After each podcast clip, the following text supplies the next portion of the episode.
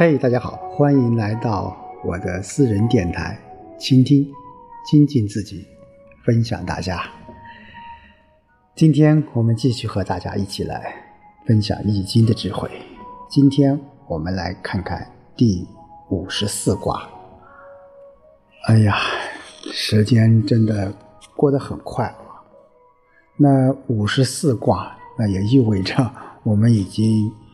讲了五十四个星期了，那五十四卦归妹卦，那这一卦呢，我们从卦象来看，它上面是一个正卦，啊，下面是一个兑卦，所以叫雷泽归妹啊。那归妹这一卦和上一卦见卦有相同之处。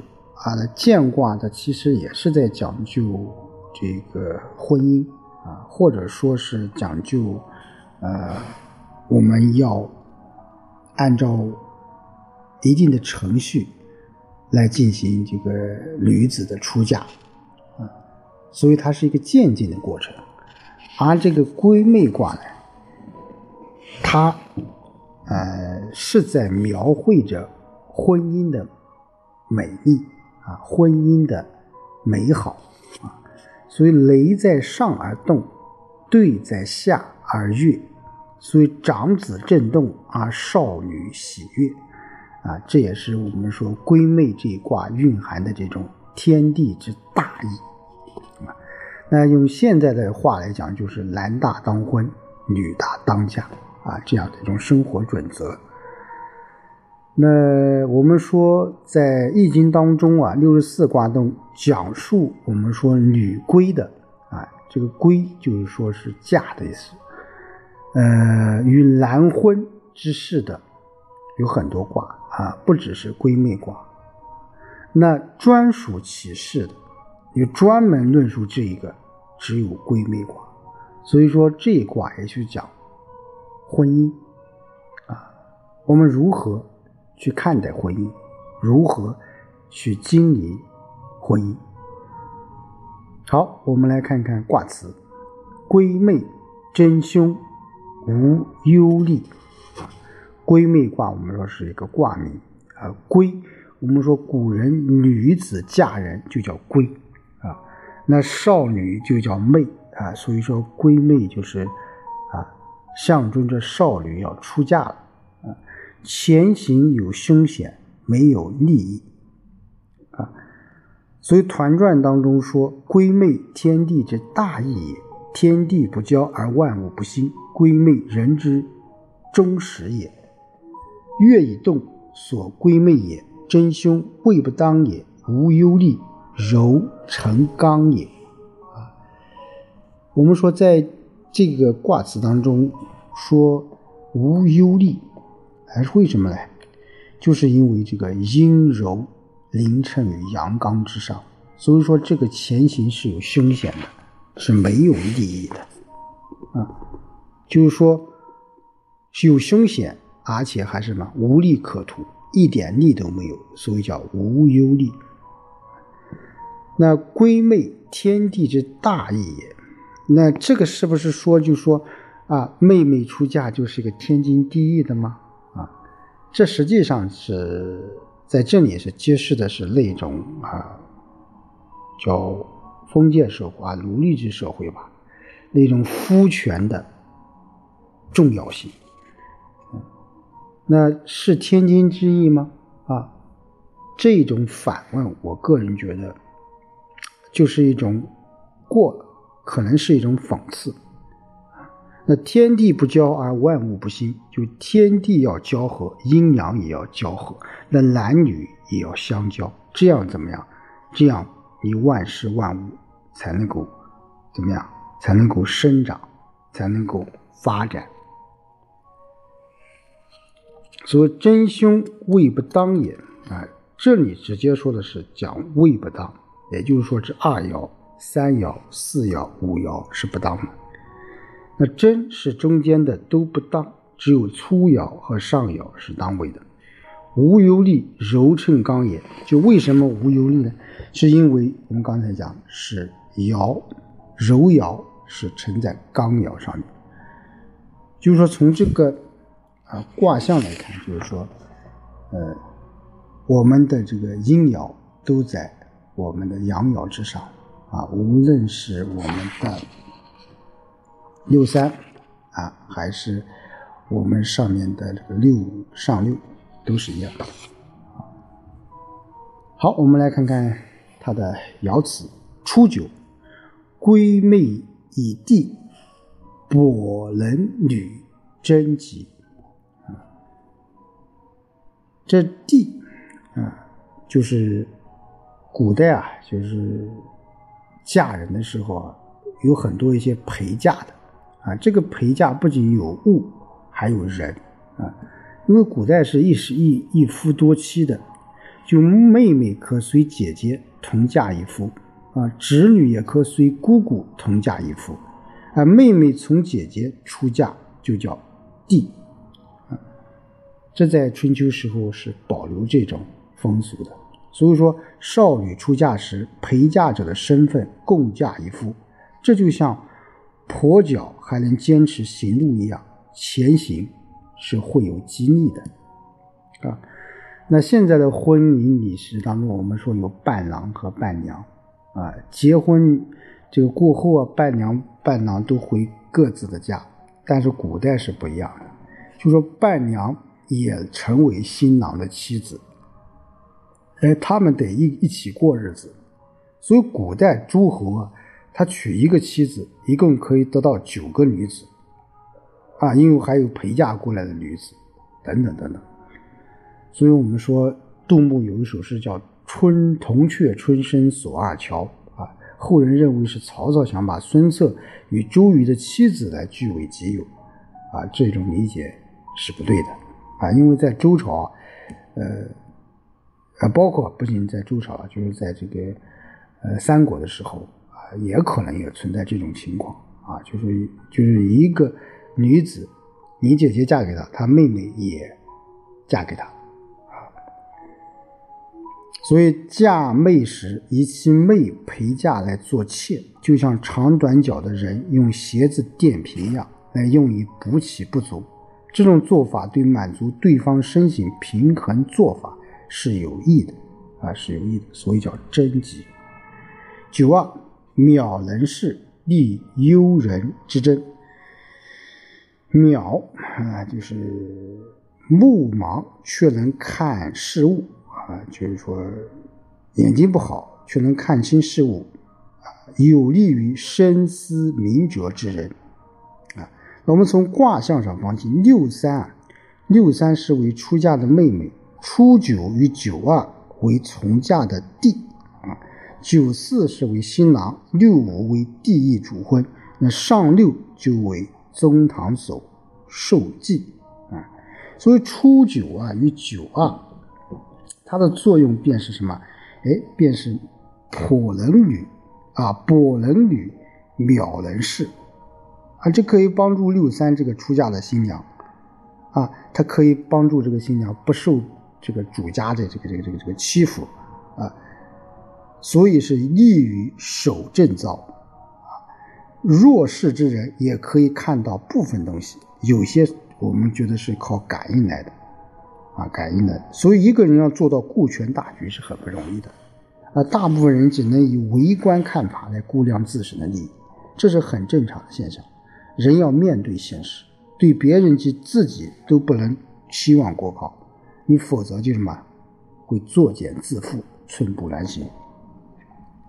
好，六三，归妹以虚，反归以地，啊，这个虚啊，就是。楚人就是为这个姊妹就虚，这个反就是什么意思？就夫家回娘家啊，曰反，又叫来归。所以少女出嫁应等待其时，未当其时，则以妹妹的身份返回陪嫁夫家。就这里面是说到什么呢？就新郎啊看中了妹妹，可是姐姐姐还没有出嫁。由于姐姐也觉得这家人不错，所以便作为陪嫁的女子，与妹妹一起嫁过去。你想一想，这个肯定是什么？肯定是不好的，肯定是不好的。因为本来说是啊，你应该姐姐嫁给他的，而最后是妹妹作为正室嫁过去了，而姐姐是作为陪嫁过去的。这样，在这个过程当中啊，我们说肯定会有矛盾的，肯定会有矛盾的。九四，闺妹迁妻，迟归有时。出嫁少女却拖延日期，稍迟出嫁会有合适的时机，啊，那项子当中说，前妻之志有待而行也，啊，这种拖延日期的心智啊，是在于待至合适的时机再前行。那你想，在古代啊，这种双方已经定好了这种迎亲的日子，可是由于某些原因。啊，你比如说，女方还想找个更好的配偶，女方推迟了婚期，这种情况也是允许的，因为女子迟早会出嫁的，只是早晚的问题，啊，只是早晚的问题。那如果造成延期是为了选择好对象是可理解，但是若延期久了，误了青春，反而失掉了原来的意义。所以我们说，人生是非常短暂的。我们现在会出现很多人，大龄青年，啊，错过了，就是说结婚的黄金年龄，啊，有的甚至到四十几岁了，当然我们说现代人对婚姻的这种看法又是不一样的，啊，有的人说必须要结婚，有的人他不想结婚，有的人甚至结婚了他也不想要孩子，就是说这种。社会的发展，人们对婚姻的这种理解，或者对婚姻的关注点是不一样的，是不一样的。六弟义归妹，其君之妹不如其弟之媚娘，悦己忘吉。啊，这个媚就是衣袖啊，这里面也可以说是衣饰的意思啊。弟意出嫁自己的妹妹，其君后的衣饰之美不如其妹的衣饰之美。那她就像近圆满时的月亮，既美丽又谦逊，所以是吉祥的。啊，嗯，商朝的天子啊，将自己的表妹下嫁于周文王。啊，我们说帝义是周代的第呃三十代的一个君王。他能把自己的表妹下嫁于周文王，那这是周人念念不忘的一件盛事啊！尤其我们说帝义的妹妹，她是节有节俭的美德，她所穿的衣服比陪嫁的帝穿的还要差，这说明什么？帝义的妹妹是一位贤惠的君子。月己望就表示穿着简朴的新娘就像圆月一样引人注目，这也说明什么？新郎和新娘子是能够幸福美满的生活在一起的，啊，所以爻辞当中说是吉，啊是吉的。上六，女成筐无实，士亏阳无血，无游历，啊，这个是指青年男子，就女子手捧着竹筐，筐内却空空如也；男子用刀宰割羊。却见不到一滴血，是没有所立的。这里面女子手捧着竹筐，筐内空空如也，就说明这个什么？女子是没有怀孕的。那是亏阳无血，就说明这个女子她不是处女，又不能生育。你想，那还有什么利益呢？当然，我们说现在人对这种思想，哎。有，但是慢慢会，慢慢也改变了很多。但是在那个封建社会，你想一想，一个男子他啊，一个女子她，既不是处女，又不能生孩子。你想，这个对于夫权社会来讲，那肯定是一件很糟糕的一件事情，是无忧利的啊，是没有所利的。啊，没有所立的。所以在归妹卦，我们可以看到，从这个初九啊，从初九，呃，归妹已地，到呃上六，履辰匡无史啊，他是在讲很多很多一些我们说现代的呃与现代人的关系啊，现代人的婚姻的一些关系。当然，这这中间有很多，他是讲到了古代的一些很多一些，呃，以《易经》当中出现的一些现象，或者说他们那个时代所留下的一些现象啊。你比如说这个少女出嫁啊，应等待其时，叫归妹已虚，反归已地；包括这个归妹前期迟归有时啊，这种在那个社会当中。啊有可能不是一件很坏的事情，但是对于现在我们来说，我们反观这一卦，这一卦更多的，我觉得是是在说婚姻是人伦的开始，啊，也是人生天经之义的大事，我们必须要认真对待，啊，必须要认真对待。我们现在我们说社会。婚姻的离婚率非常非常的高，我想原因很多，但是我个人觉得，如何去经营好婚姻，如何让婚姻能够保持始终保持着一种新鲜感啊，没有厌倦感，我想，呃，在每一个家庭当中啊，当然方法都不一样。但是最多的，我想还是我曾经也就说过这样的一句话，就是说婚姻从一开始就要门当户对。这个门当户对不仅是经济上的，我觉得在物质上、在文化上、在这个性格上、在伦理上等等等等，这些都应该是门当户对。只有这样，我想你的婚姻才是永固的，才是稳定的，才是可持续发展的。